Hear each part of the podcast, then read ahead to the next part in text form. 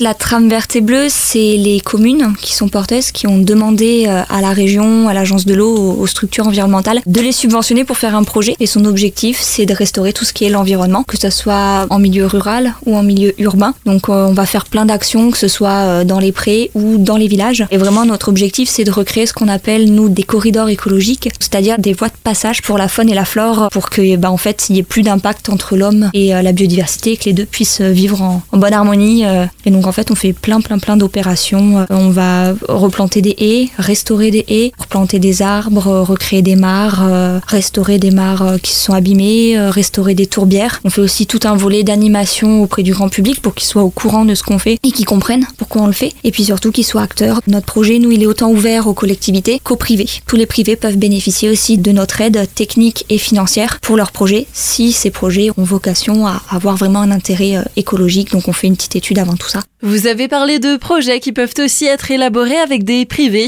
Pour les personnes intéressées, comment faire? Quelles sont les démarches? Les privés qui euh, sont intéressés par ces démarches peuvent prendre contact avec leur commune, qui leur donnera donc mes coordonnées, ou tout simplement me contacter par mail ou par téléphone. Et donc en fait, une fois qu'ils m'ont contacté, je vais les rencontrer, je vois un petit peu quel est leur projet, ce qu'ils désirent, si c'est de la haie, si c'est des arbres, si c'est des mares, s'il y a un intérêt environnemental. Des fois c'est juste du conseil, ou alors à ce moment-là qu'on fasse plus, donc qu'on restaure sa mare, qu'on en recrée une. Et à ce moment-là, moi et nos partenaires, donc on travaille avec la LPO, Buffo, Maison de la Nature, la Fredon également, l'ONF, Natura 2000. On travaille vraiment avec plein de professionnels aussi qui nous aident. Et donc en fait, nous on leur fait un dossier technique, c'est-à-dire on voit la réalisation, on voit comment le réaliser au mieux pour la biodiversité. Ensuite, on monte tout le dossier administratif parce qu'il y a aussi un volet de faire valider ça par euh, les structures environnementales, euh, la DDT ou ce genre de choses. On fait tout valider et après on passe à la phase chantier et tout ça c'est subventionné à 80%. D'un point de vue général, cette année 2023 sera marquée par un projet MAR pour la trame verte et bleue.